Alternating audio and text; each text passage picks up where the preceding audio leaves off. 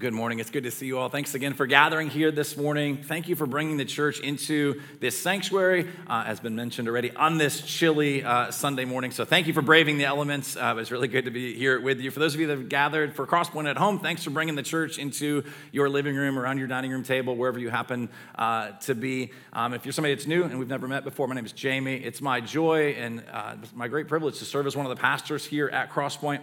Also, just as a, a quick side note, uh, we had planned planned child dedications for uh, this morning, and the two families that were bringing their, their respective kids, um, all that this morning was kind of an audible, like all are under the weather and things going on. So we are rescheduling that. And so if you're like, hey, did they forget about the child dedication?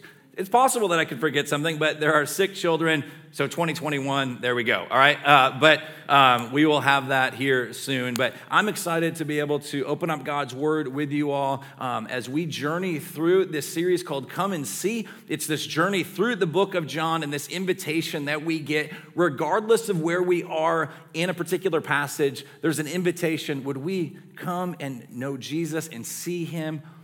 To experience all that he has for us. And so, whether you're somebody that's like new to Christianity, you're exploring it, you got lots of questions, you're skeptical about it, maybe you were burned by the church at some point, whatever it happens to be, we're so glad that you're here. And Jesus wants to meet with you. And I pray that you meet the real Jesus. And I pray that for any of us, for all of us, regardless of how long we've been a Christian or not, like we all need more of Jesus, we all need more of his grace. And so, as we've gone through this book, here's the reality. We are nearing the end. Uh, we've been in this series for the better part of 2021. We are going to be in John chapter 19 this morning. So, I want to encourage you if you brought a Bible, please turn there. We want to make our way through this great text. You as well can go to cplife.church on your phone this morning and click on the second little tab there that says sermon notes or message notes. And there you will see the text for this morning, any of the things that I put up on the slides will be there. So, again, that's cplife.church. Now, John 19, we are now to the point of the account of the crucifixion of Jesus. We're going to be th- going through this entire chapter. And so, there's far more than we have time to really get into. But I want to kind of frame it as what is like leading up to the cross. Let's look at what is taking place when Jesus is on the cross. And then let's explore for a moment, which will kind of swing us on to into next week more specifically but what is happening like after the cross and the setup that john gives us here in john 19 that actually infuses this whole story with so much hope and, and life in the midst of what is a very difficult passage in, in many ways because we are looking at the crucifixion of Jesus. And so the way we'll look at that, just so you know and kind of where we're, where we're heading, trying to follow along, um, I want to look at what I think in this passage are like 10 particular lessons from the cross. And if you're like, does that mean it's a 10 point sermon? Yes. Welcome. Settle in. All right. Um, lunch can wait. No, I'm just kidding. All right. It will hopefully get through this. But I want to look at these particular lessons from the cross because this is the centerpiece. I mean, this is where this whole thing has been driving at right? You're at a church right now that is, has cross in the name, cross point. Like we want to make the cross central. It is central. And why do we talk about this? Why, do the, why does the church celebrate what happened on the cross? Because on the one hand, it's this terrible tragedy. And yet, God uses, as he always does, in this upside down way, he flips everything and he showcases his strength and his sovereignty and his power. And so, the more we understand the cross, the more joy we'll have, the more life we'll have. And so we get the privilege of diving into this story this morning. So as we get into it, let me read you this quote from a book called The Cross from a Distance. It's this work of like kind of biblical theology talking about how you see the cross like all throughout the scriptures. And this man named Peter Bolt wrote this, talking about yes, there's individual implications. Like you and I need a relationship personally with Jesus, but there's also this worldwide cosmic sense of what he's doing. And without the cross, none of it happens. And so he says this, the cross of Christ is no minor matter simply dealing with individual salvation. The salvation of individuals through the cross of Christ unleashes a revolutionary force that transforms society to its core. The message of the cross is the only force that can change the world for the better and the only force that has actually proved it can do so. It is time for the cross of Christ to be proclaimed once again loudly and strongly. And so here's the reality you don't need to hear my thoughts or my opinions, but what I do know is we need to hear from God through His Word, and His Word proclaims the cross loudly and strongly from beginning to end. It's His story and His story that He invites us into. And so, our promise to as a church, there's lots of things that might change, there's lots of things that we might tweak a program or change this or that or service order.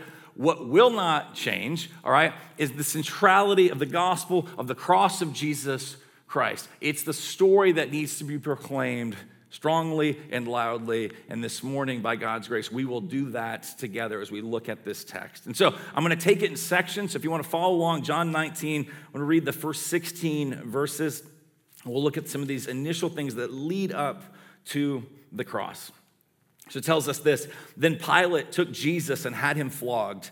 And the soldiers also twisted together a crown of thorns, and they put it on his head, and they clothed him in a purple robe. And they kept coming up to him and saying, Hail, King of the Jews, and were slapping his face. And Pilate went outside again and said to them, Look, I bring him out to you to let you know I find no grounds for charging him. Then Jesus came out wearing the crown of thorns and the purple robe, and Pilate said to them, Here is the man. And when the chief priests and the temple servants saw him, they shouted, Crucify, crucify. And Pilate responded, Take him and crucify him yourself, since I find no grounds for charging him. But we have a law, the Jews replied to him, and according to that law, he ought to die because he made himself the Son of God. And when Pilate heard this statement, he was more afraid than ever. And he went back into the headquarters and he asked Jesus, Where are you from? But Jesus did not give him an answer. So Pilate said to him, Do you refuse to speak to me? Don't you know that I have the authority to release you and the authority to crucify you? You would have no authority over me at all, Jesus answered him, if it hadn't been given you from above. This is why the one who handed me over to you has the greater sin. Verse 12, from that moment, Pilate kept trying to release him, but the Jews shouted, If you release this man, you are not Caesar's friend, and anyone who makes himself a king opposes Caesar. And when Pilate heard these words, he brought Jesus outside. And he sat down in the judge's seat in the place called the stone pavement, but in Aramaic, Gabbatha. And it was the preparation day for the Passover, and it was about noon. And he told the Jews, Here is your king. And they shouted, Take him away, take him away, crucify him. And Pilate said to them, Should I crucify your king? We have no king but Caesar, the chief priest answered. Then he handed him over to be crucified.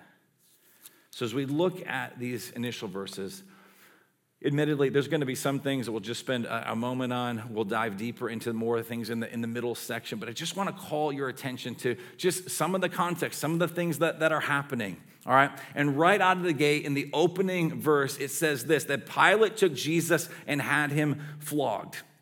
Now, if you go and read Matthew, Mark, Luke, and John, they all have various accounts of the crucifixion of Jesus. They all give different insight, nuance, details. All right. But in none of them are they actually like doubling down and like giving tons of description about the pain that Jesus endured. Though there certainly was pain. But what the first lesson I think we have to see in this is that it's about what's happening here is about provision, not just the amount of pain, right? Like pain is not the point of what's happening here. Now, certainly there's pain to be flogged. I mean, you just think about what Jesus is enduring right now, right? So there's the public humiliation. You've got people that put this crown of thorns, which would have had its own pain, pushed down into his skull, cutting his forehead, blood dripping down. People are mocking him, they're slapping him, they're spitting upon him, they're taunting him. The creator of the world, who created all of these people, are mocking him. He would have had at one point his hands bound against a stake where the Roman soldiers would then go with a whip and begin whipping his back. Sometimes criminals that were tried, they would be flogged in order before they go to the cross. Some of them didn't even survive the flogging. That's how intense it was. And as bad as a whip, as as bad as just a piece of leather would have been, it wasn't just a piece of leather.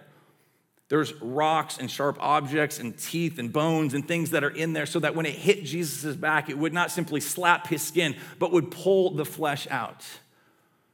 And so there's a level of pain and intensity, the searing pain that I can't even wrap my mind around. And yet, John is not trying to just tell that story, as intense as that is. He's saying, no, no, I want you to see there's something more going on that showcases God's sovereignty, showcases what God is doing here. And if you've been with us through the, this series, one of the things you know is that John is very intentional in him telling a story. There's lots of things, like there's lots of significance, there's lots of like layers to things. And so I'll reference this throughout, but just kind of keep this image in mind. Imagine you're at your computer, your phone, your tablet, whatever, you're reading some particular article, and there in the article, there's links. Like you notice the text that is that's highlighted in a different color, right? What is it? It's this hyperlink that you click that, and then it takes you to this other article. Then you read that a little bit more, and there's more links in that, and you take it, and then three hours later, you're like, what have I done with my day? Like those sort of moments, right? These hyperlinks, in a pre internet age, we just need to know like there are hyperlinks that are embedded and loaded in the text because John is saying, I want you to connect the dots. And so from the very beginning, John chapter one, John has been telling, in essence, a story of new creation. And he's using the significance of even like the number seven. There's seven statements that Jesus makes about his identity. Like, I'm the way, and I'm the good shepherd, I'm the light. Like, we've been studying those. Seven signs there's different beliefs as to what comprise all seven. Some theologians, including N.T. Wright, would say the seventh sign is the crucifixion itself. And seven is significant in the life of the Jewish people about like what God did in seven days. It's a Genesis 1 account. And so the beginning of the book of John starts with there's this darkness, and the darkness does not recognize the light that is Jesus as he comes into the world. And John is telling a story of how God is going to bring about new creation. It's this beautiful thing that's unfolding. And so, in this text that we just read, this particular section, yes, there's the pain, but John wants us to focus in on this line where Pilate brings out Jesus and says, Here's the man. Because the day of the week that it is right now is the sixth day. The next day is the Sabbath, or is the, uh, yes, is the, the Sabbath, right? And so, what you have here, if you think about the Genesis account, is what did God do on the seventh day? Well, we know he rested. What did he do on the sixth day? After creating everything, he creates man, he creates woman, he creates Adam and Eve, and is brought into the garden. Like, here is the man. What is being communicated here? Just we got to see this. We're spending a little bit more time on this because what John is presenting to us is what Jesus is doing here, what God has orchestrated to happen is he brings him forward like, here is the man it's a way for us, it's this hyperlink to say, oh, where have we seen this before? When God brought, here is the man that is Adam, the one who failed, the one who had us banished from God's presence. But now here is the man, the new Adam, the better Adam, the true and beautiful, the one, the second Adam that has come on the scene. And he's going to make everything right. He's going to bring about new creation. He's going to actually get us home. And so that is all loaded in there. So the first lesson, again, it's about this provision of this man. Now, as we continue, Pilate then goes out, he has, has him flogged, all right, in verse 5, the chief priest and the temple servants, they continue to shout, crucify him, crucify him.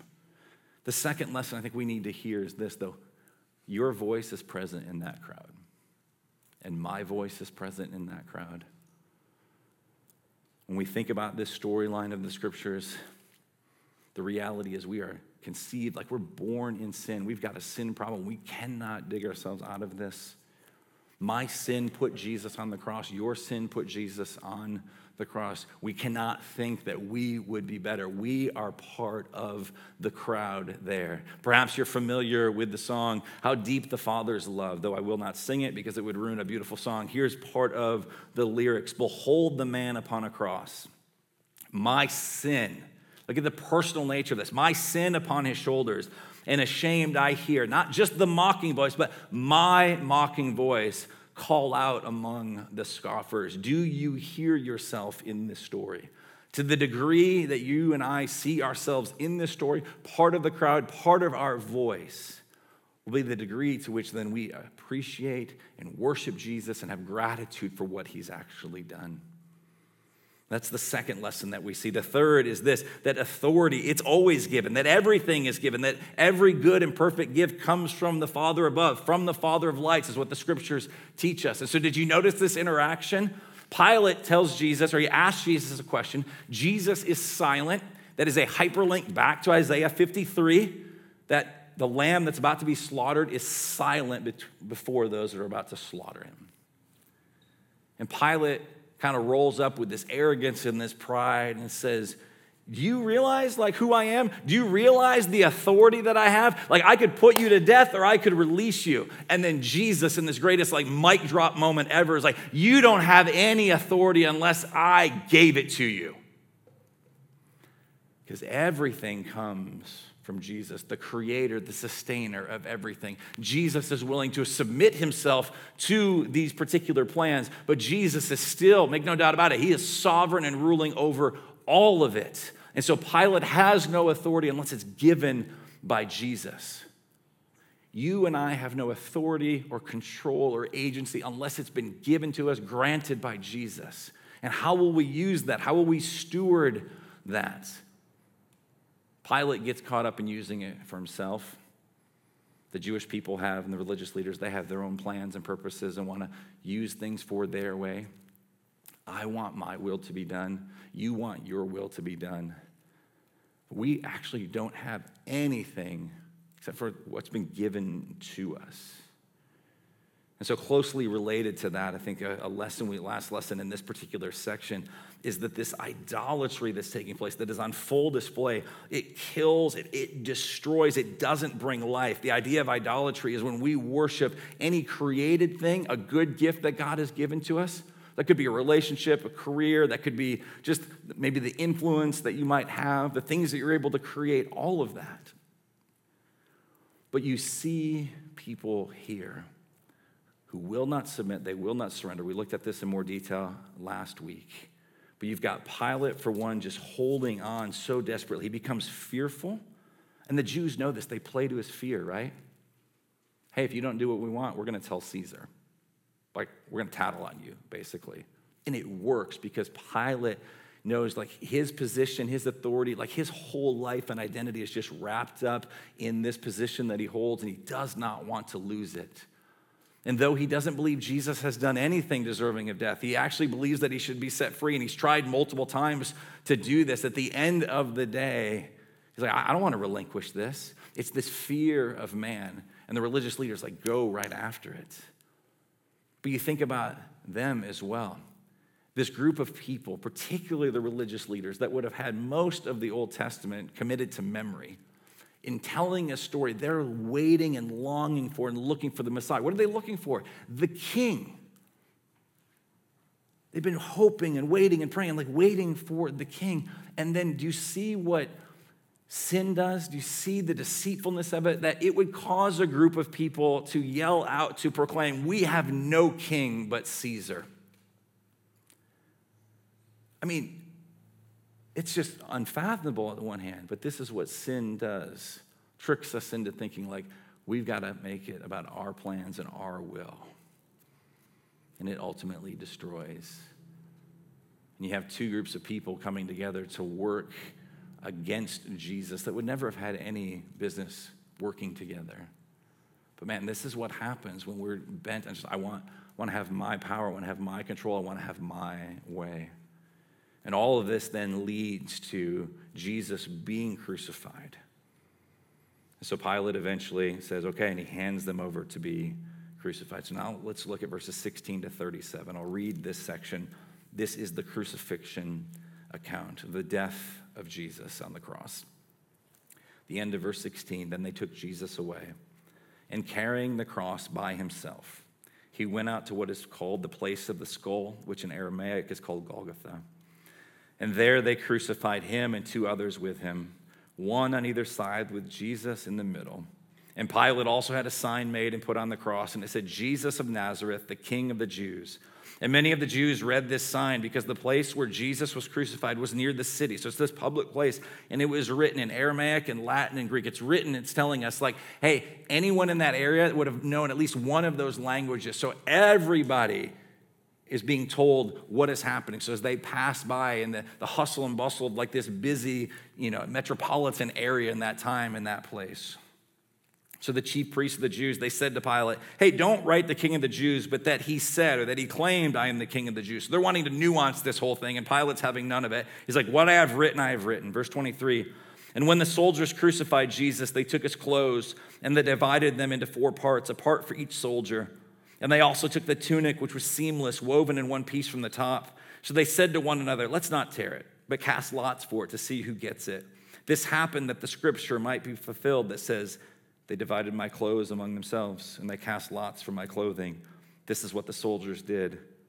And standing by the cross of Jesus were his mother, his mother's sister, Mary, the wife of Clopas, and Mary Magdalene. When Jesus saw his mother and the disciple he loved standing there, he said to his mother, Woman, here is your son. And then he said to the disciple, Here is your mother. And from that hour, the disciple took her into his home. Verse 28. After this, when Jesus knew that everything was now finished, that the scripture might be fulfilled, he said, I'm thirsty. And a jar full of sour wine was sitting there. So they fixed a sponge full of sour wine on a hyssop branch and they held it up to his mouth. And when Jesus had received the sour wine, he said, It is finished. And then bowing his head, he gave up his spirit.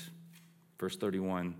And since it was the preparation day, the Jews did not want the bodies to remain on the cross on the Sabbath, for that Sabbath was a special day. They requested that Pilate have the men's legs broken and that their bodies be taken away. And so the soldiers came and they broke the legs of the first man and of the other one who had been crucified with him. And when they came to Jesus, they did not break his legs, since they saw that he was already dead. But one of the soldiers pierced his side with a spear, and at once blood and water came out. He who saw this has testified, so that you also may believe. His testimony is true, and he knows he's telling the truth. For these things happened so that the scripture would be fulfilled. Not one of his bones will be broken. And also, another scripture says, they will look at the one they pierced. We look at this particular text. Let's continue. What are the lessons? What are the things that are being communicated here? Why is the cross so central? What is it that we're supposed to learn? Is it just again to just to look at, oh, yes, Jesus endured this horrific pain? Well, it has to be more than that. And so, one of the themes, I'd say a fifth lesson that this is showcasing to us when we think about the sign that was put up there, that this cross really, the cross is teaching us that, like, this moment is the coronation for Jesus. It actually is, even though they're doing it in a mocking way, they're doing it in a way they don't fully understand. Like Jesus is being showcased here when he is lifted up and he's put on that cross, when the spikes and the nails are driven into his hands, into his feet, and the cross is there placed down with this thud into the ground. Like, here's the reality like, Jesus is showcasing for all the world in this upside down way, like, he actually is the king. And the fact that it's written in the common languages of that time and that place shows God's heart again that all people would understand. That the way and the place and the way this story is heading is that one day every tribe and tongue and nation will gather around the throne and be actually worshiping King Jesus. He is the King of Kings and He is the Lord of Lords. And though it looks like He is being defeated in this moment, that is the furthest thing from what is actually taking place. Because the sixth lesson in this that we continue to see then that is everything is according to plan. Like everything that is transpiring here has been part of God's plan from the beginning. Going all the way back to Genesis chapter 3 when the curses are pronounced on Adam and Eve and on the serpent and they are driven away from the garden of Eden, driven away from God's presence. There's a promise though that one day there would be one who would come who would crush the head of the serpent, who would deal once and for all with Satan, sin, and death, would eradicate the world from this sin problem that's not just out there, but it's like in here. It's in my heart and it's in your heart that makes us part of the crowd that would say, Crucify him. Everything is happening according to plan. And if you want to understand more deeply the plan that is unfolding. One of, I would say, like the big hyperlink that would take us, like where there's so many references here when it says, they divided my clothes and they cast lots for my clothing. Take some time, you can do it this afternoon, sometime this week, I would encourage you, read Psalm 22. Psalm 22 is referenced throughout here in John's account of the crucifixion, in some of the other gospel accounts It's in Psalm 22 that we hear the words, My God, my God, why have you forsaken me? That Jesus is quoting this when he's on the cross. That this was so a part of his mind and thinking and on his heart. He is quoting, and these things are being lived out. Like Psalm 22, verses 16 to 18 says this For dogs have surrounded me, a gang of evildoers has closed in on me. They pierced my hands and my feet. Remember, this is written hundreds of years before the life of Christ. I can count all my bones. People look and stare at me. They divided my garments among themselves, and they cast lots for my clothing. This is being lived out in real time there on the cross. And one of the lessons of this is that God is working his plan. And part of his plan in just a moment, we'll get to it as the eighth lesson. But one of the things that's sandwiched in between here as Jesus is put on that cross, think about this for a moment. There's this interaction. The heading in my Bible says Jesus' provision for his mother. You're seeing the care, you're seeing the compassion of Jesus. Maybe a way to think about it is this you are always seen and known by Jesus. So he says to his mom, he says to this woman, he's like, Here is your son. And more than likely, this is a reference to John, who's actually writing this. So John is there at the foot of the cross. And think about this. And there is Jesus' mother looking at the one that she gave birth to, who's been nailed upon this torture device, this Roman cross. And if there was ever a moment where you would have given Jesus a pass for like him not being fully with it, not maybe recognizing like who's around him, not seeing some of the needs around him. It would be this moment, right? I mean, the searing pain, the way crucifixion worked was oftentimes it would actually end up killing you by asphyxiation because you would get so tired of trying to get a breath because getting a breath involved in order to get air into your lungs you would have to press down on the nails on the stakes that are driven through your feet so you could raise up just to be able to breathe in the air and then you would collapse again. And eventually you would run out of strength to be able to lift yourself up. But while you still had some strength you had to calculate the cost of each breath like that breath that you just took, like it didn't cost you anything, you didn't think of anything, it's just like happening. But to be there on that cross, knowing, no, if I'm gonna take air into my lungs right now, I'm going to have to press down onto these massive spikes that have been driven through my feet and my ankles, and the pain of that. Like that's what Jesus is dealing with. That's what's happening. He's bleeding out. His back has been had the flesh ripped off of it, and he had to carry the cross himself. All of this is happening, and what does he do? He sees John, he sees the people that are gathered around him, and he sees his mother, and he wants her to be taken care of. He wants, when he is gone, for her to be provided for. Joseph is long gone at this point. Most scholars believe that he must have died at some point during Jesus' upbringing. And so, without provision, she would have just been out on her own. And so Jesus sees her, but friends, hear this. He doesn't just see his mother. As important as that is, the reality of Jesus is he has looked down through the portal of human history, right? The history that he's written, and he has seen you and he has seen me. And he's gone on a rescue mission to get us back. The Christian counselor and author Curt Thompson speaks of this oftentimes. He says, We all are born into the world looking for someone looking for us. Hear that again. All of us, we have this innate desire that we're all born into this world looking for someone looking for us. So a young child, right, an infant, like they can't even verbalize this or you know make sense of this, but they know, right? They're they're looking for someone like who's going to care for me, who's going to feed me, who's going to change me, who's going to help soothe me. It's a disposition.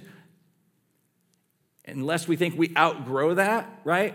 Like, no, we don't. Like, there's this insecurity. There's this part of us that always has this longing, like, who's going to be looking for me?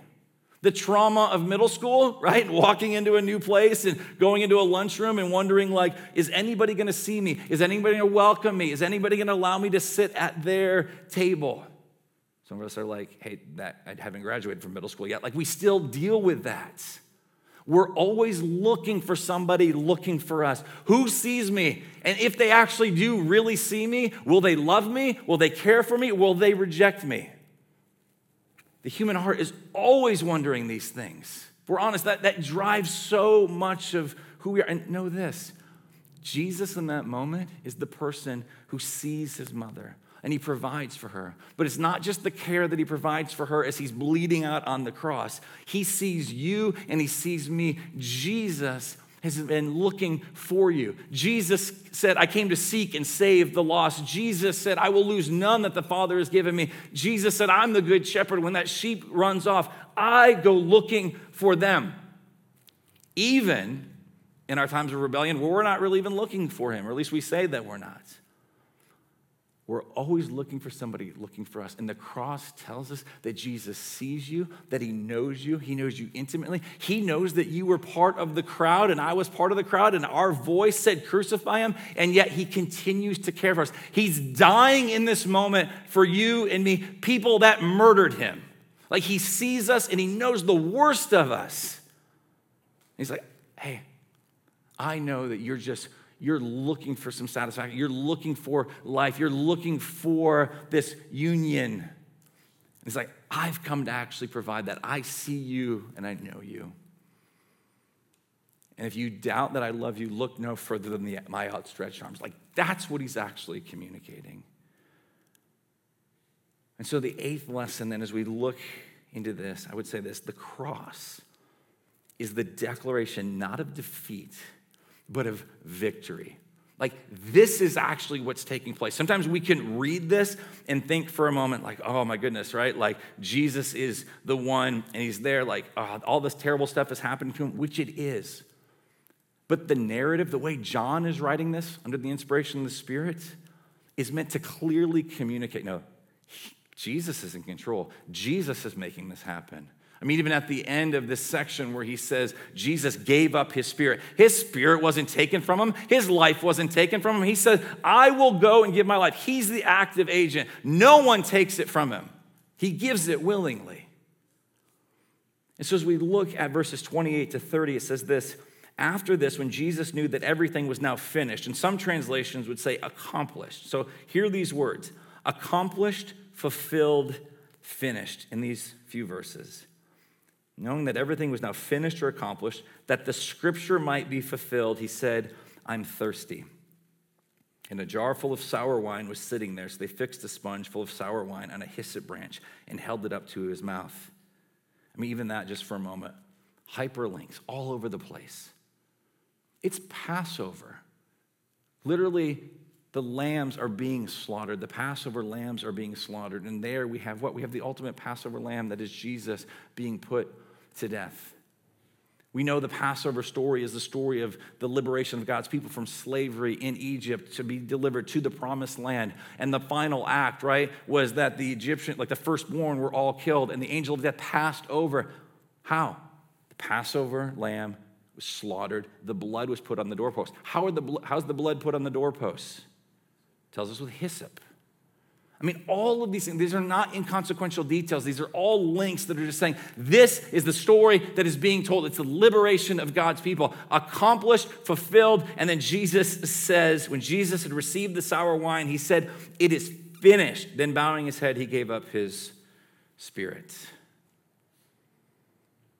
And so, again, Psalm 22, Psalm 22, verse 15, we see part of this fulfillment my strength is dried up like baked clay. My tongue sticks to the roof of my mouth. You put me into the dust of death. This is being fulfilled. Jesus is saying, I thirst. I mean, the one who's the living water is now thirsting. He's become that one. Like, he entered into your story and my story so that we would never thirst. Even when we think about all that's been accomplished, just think about this for a moment. John is trying to tell us not only in his account, but throughout the gospel accounts. There were so many ways this story could have gone sideways. Jesus is born, and guess what? There's a wicked ruler named Herod. You remember that? Herod has a, there's like, is just bent on killing Jesus. And so he has all these little boys killed, and Jesus escapes to Egypt. What if he'd been killed by Herod? Right? Jesus gets baptized, comes out of the water, goes out into the wilderness for 40 days, and is tempted by Satan. He's tempted by the devil. What if Jesus had given in to temptation? What if Jesus, when he was at Caesarea Philippi and told the disciples, On this rock I will build my church, the gates of hell will not prevail? And then began to describe that he was actually going to have to die. And Peter rebuked him, and Peter said, No way. And Jesus had to say to Peter, Now get behind me, Satan. Like, what if he had listened to that? What if Jesus in the Garden of Gethsemane, or as he's praying, can this cut pass? What if he actually said, you know what, I, am done, I can't do this. But instead prayed, not my will, but your will be done. What about when his family showed up, including his own mother that he's providing for, that they all think he's mad? They're all just trying to get him to come home, like, stop this silliness and this madness. I mean, on and on and on. We could go, what if Pilate had released him? God is sovereign, God is working his plan. It's all being accomplished, it's all being fulfilled. And so there's this thirst that's spoken of as we read just a little bit later in John, or sorry, Psalm 22, 27 to 8. All the ends of the earth will remember and turn to the Lord. All the families of the nations will bow down before you, for kingship belongs to the Lord. He rules the nations. What is happening here is the first half of Psalm 22 is all about pain and suffering and the evil being done to this person feeling that he's been forsaken by God, and then it turns a corner. And you read the second half, and it's about life, and it's about salvation, and it's about victory. And Jesus is saying, Here on the cross, this is what's actually being lived out. And then he would say these words, It is finished. Another way that can be translated is like, It's all done. And Psalm 22 speaks of this in verse 31. They will come and declare his righteousness to a people yet to be born. There's the story that's going to be told. You and I are the beneficiaries of that story being told about Jesus, about his righteousness. And they will say this they will declare what he has done. They will declare it's all done. They will declare it's finished, which on the one hand is Jesus saying, Hey, I had all these plans and it's finished. Like the time maybe, you know, when you put together a plan for something for work or your home and you see it to completion, you're like, Yes. And that word can mean that. But this phrase that we have as it's finished, where it's all done, is really one word here. And oftentimes in the scriptures, it doesn't just speak of the completion of something, that it includes that.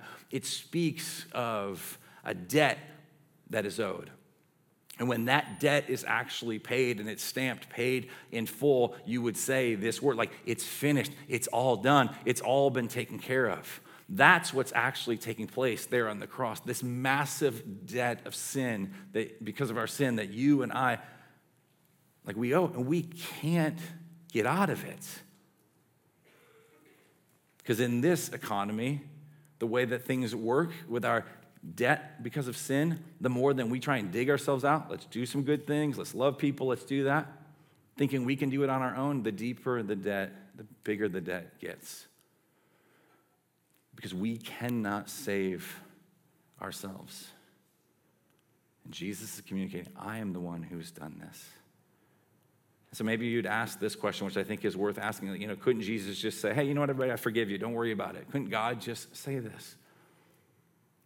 But the reality is, if he's going to pay, if God's going to pay for like this infinite number of sins that humanity has committed, like the reality is forgiveness costs, right? Like it always costs. Somebody always has to pay. You invite me over for dinner. I'm like, oh, that's very nice of you. And I drive up into your driveway and I forget to hit the brakes and I just plow through your garage, right? Garage door. Um, you come out and just like, well, that's an awkward start to dinner for one, okay? Um, but then also, if you come out and you're like, hey, don't worry about it, that's very kind of you. Let's come in, let's have the meal together. You can say, don't worry about it, somebody's got to fix the garage door, right? If I borrow your phone, I drop it on the ground, the screen cracks, and you say, don't worry about it, okay? But it, somebody's got to pay for it to get repaired. So either you absorb the cost or I'm going to absorb the cost, but somebody's going to pay. I mean, this is how it works. It works this way relationally. This quote has always helped me as I think about this. Like, why did Jesus have to die? Like, why didn't he just say, you know what, don't worry about it, you're forgiven? Because forgiveness always costs. Think about times when somebody, it's one thing economically and financially, but I think the more painful thing is what about that person that betrayed you, the person that stabbed you in the back, the person that sinned against you in such a grievous way? And then you're like, I, am called to forgive them. What does that look like? Well, you know, at one level, it is so costly. This is why, in The Reason for God, Tim Keller says it this way Forgiveness means refusing to make them pay for what they did. However, to refrain from lashing out at someone when you want to do so with all your being is agony. It is a form of suffering. You not only suffer the original loss of happiness, reputation, and opportunity, but now you forego the consolation of inflicting the same on them. You are absorbing the debt, taking the cost of it completely on yourself. And instead of taking it out of the other person, it hurts terribly. Many people would say it feels like a kind of death. If you've truly forgiven somebody to that depth where you know, like, hey, they took my happiness, my reputation, opportunity, they like robbed me of all that. And the words you would never speak, but you think in your car when you're driving down the road and you're thinking these things start to replay, right? The tapes start to replay in your mind think, if I could only do this to them and get them back. Like the, the darkness that exists in our like we know like to, to forgive somebody, like, oh, it's costly. Jesus here, when he says it's finished, he's paying for it all. There's nothing to add to it. When he says it's finished, he meant it. Your debt has been paid. And so, church, our call is to worship him. Our, our, hope and prayer, even as we deal with this text and we go through it in a story that is probably familiar to many of us. Even just you interview the general person on the street, like, what did Jesus do? Well, he died on the cross. Like, lots of, lots of people know that. But it doesn't mean lots and lots of people are worshiping Jesus. There was a debt that was paid. Maybe a way to think about this is understanding, like to the degree that you and I understand our debt, how we understand how indebted we are to God, determines, I would say, or kind of directs, maybe a way to think about it is like our devotion, our worship.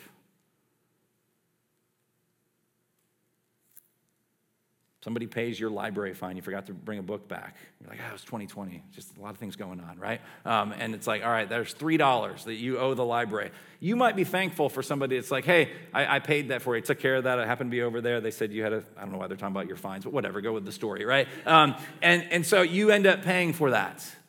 Or somebody pays that for you. You're like, okay, you would appreciate that person, right? But my guess is like every day of the rest of your life, you're not thinking about that.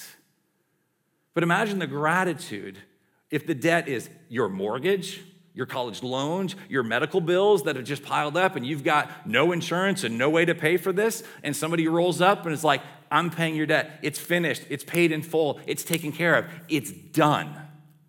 That's a different level. One's a library fine. Oh, thank you. And one is life altering. And even that is just scratching the surface of what Jesus has done. He says it's finished. The best, that's the best news ever. It's done. Your debt that deserved to be, which would deserve being cut off from God, we deserve hell. When we would cry out, My God, my God, why have you forsaken me? The answer to why is because of our sin, because of our debt, because of our rebellion. Jesus doesn't deserve any of that, but he willingly takes it in our place. And so, for the last few moments, the last couple things here, all of these prophecies, all of the things that are spoken of here, they're all meant to help us like see it personally. That's why John says, "He who has testified, so that you may also believe." In the text, as you read 31 through 37, it says, "Not one of his bones will be broken." Again, this is a hyperlink. It's back to the Passover lamb who had to be without blemish. They break the bones. Why? Well, they, that would speed up the death process. The Jews are concerned about Sabbath when the Lord of the Sabbath is bleeding out before their eyes. They're concerned about ritual when Jesus is here, the fulfillment of all the law, and they're not getting it. And so they're like, hey, we don't want to, we don't want to taint the Sabbath. We can't leave this. It's a curse to be hanging on this tree. We can't deal with, with that. And so, like, hey, will you expedite this? And so the Roman soldiers go and they break the legs of the two other criminals. And once the legs are broken, you can't stand up and breathe anymore. They die very quickly, but Jesus has already died. This is all telling the story. Exodus 12, it shall be eaten. This is about the Passover lamb. You shall not take any of the flesh outside the house. You shall not break any of its bones. Jesus, none of his bones were broken. Is this hitting us personally? Are we seeing the fulfillment? Are we seeing the story? His side was pierced, the blood and the water come out. It's a way of telling us medically he was dead. People will come up with stories and say, oh, he just, he just fainted, he just passed out for a little bit. The Roman centurions, the soldiers, were very good at their job, and their job was to kill people. They knew when somebody had died. They pierced, they sent a spear through his side. But this is all part of the story. Zechariah 12, and I will pour out on the house of David and the inhabitants of Jerusalem a spirit of grace. This is what God is pouring out. Pleas for mercy, so that when they look on me, on him whom they have pierced, they shall mourn for him as one mourns for an only child, and weep bitterly over him as one weeps over a firstborn when we understand our need and we see the grace that is poured out. And as the prophecy continues, on that day there shall be a fountain open for the house of David and the inhabitants of Jerusalem to what? To cleanse them from sin and uncleanness. This is what Jesus has done. He's paying our debt. So the question will we believe? So we'll close with this. I know there's a lot in here I appreciate your patience in this. 38 to 42 is the work. John tells the story like, hey, so what happens? Jesus dies, then what takes place? This is leading up to what we'll be in next week. Come back next week. It's Easter Sunday in November. It's going to be awesome, all right? John 19, 38 to 42. After this, Joseph of Arimathea, who was a disciple of Jesus, but secretly because of his fear of the Jews, asked Pilate that he might remove Jesus' body. Pilate gave him permission, so he came and he took the body away.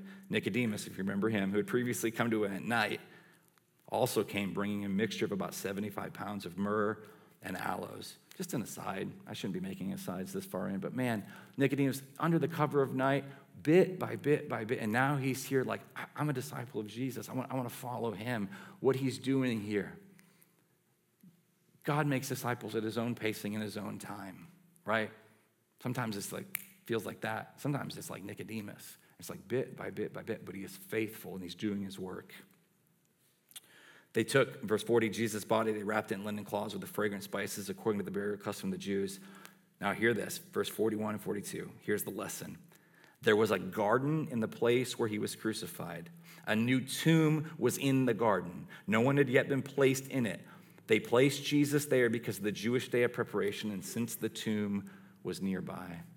We'll close with this. Friends, the story we're part of, it started in a garden. It is not coincidental or incidental that John tells us guess where the tomb is? Guess where Jesus is placed? It's in a garden. And in case you missed it the first time, it's in a garden. They're telling a story of the garden, like how God is bringing about new creation. New creation is coming. There is the day where Jesus, here is the man this second Adam who is crucified, he's put into the ground. The seventh day, the day of rest, Jesus will rest in the tomb. But my friends, there is an eighth day that is coming, and that is the day of new creation. That's the story of resurrection. Our story doesn't end at the cross with the bloodied and murdered Jesus. Our story continues three days later as Jesus conquers Satan, sin, and death and rises again and ushers in this new creation. What the first Adam couldn't do in the first garden, Jesus brings forth in this this garden, that from the tomb, new life is bursting forth. That's the story we're part of. That's what John 19 is telling. And so we're going to celebrate that as we continue in worship. I want to give you a moment here. I'll pray. But what is it you need to repent of? Where do you need to remember and rejoice in the gospel? I told you, like, it's Easter celebration next week in the middle of November. We're going to celebrate for our first time here baptisms. If you're somebody that's never taken this step, like, sign up or come talk to us afterwards, right? Like, new life. This is the story that we get to be part of by God's grace. And so, if you're a follower of Christ, be a child to an adult, doesn't matter age, but if you're a follower of Jesus, come on, let's get baptized and be a beautiful thing to celebrate. So let me pray for us, then I'll invite us and give us some instructions on how we'll continue in our, our service. Heavenly Father, thank you for your kindness, your grace, your mercy. Thank you for the cross. May we not grow cold or callous to the reality of it. Thank you that, Jesus, you accomplished, you fulfilled, you finished, you paid the debt, you gave up your life. We give you praise for that. We thank you for that reality. Thank you that it changes everything. And would you help us to appreciate the depth of, of our own sin and our debt and how you have paid it all? That it might result in you getting more glory and us experiencing more joy. And we pray these things in Christ's name. Amen.